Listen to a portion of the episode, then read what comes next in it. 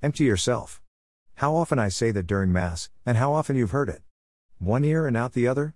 Or, just another churchy phrase whose meaning just plainly escapes us?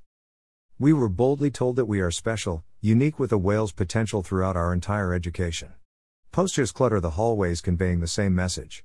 That short space above the chalkboard, again, proclaims your extraordinary presence in the world.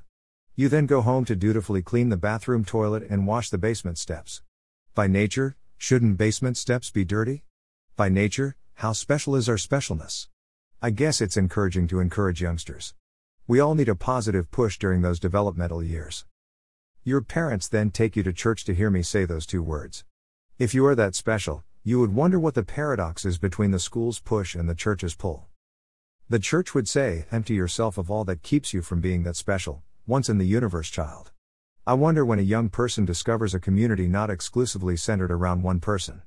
I hope it begins in the family and is then amplified through the church.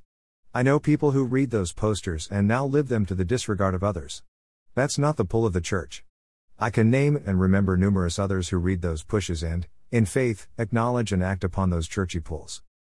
One of my favorite examples is a simple conversation between two people, in a coffee shop, mall, church entrance. Someone shares with you a personal story. Your interest and focus are seen in your eyes. Nothing will distract you from listening. No. It's hearing the story from beginning to end. No interruptions. Smiles, frowns, and nods are acceptable with no audible sounds from you unless a giggle or sigh is called for. The person finishes speaking.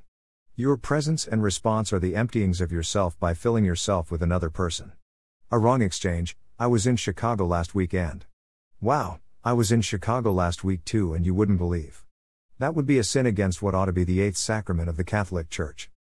Perhaps those always clean basement steps and those positive posters slowly taught me to be like the Jesus who then became the Christ.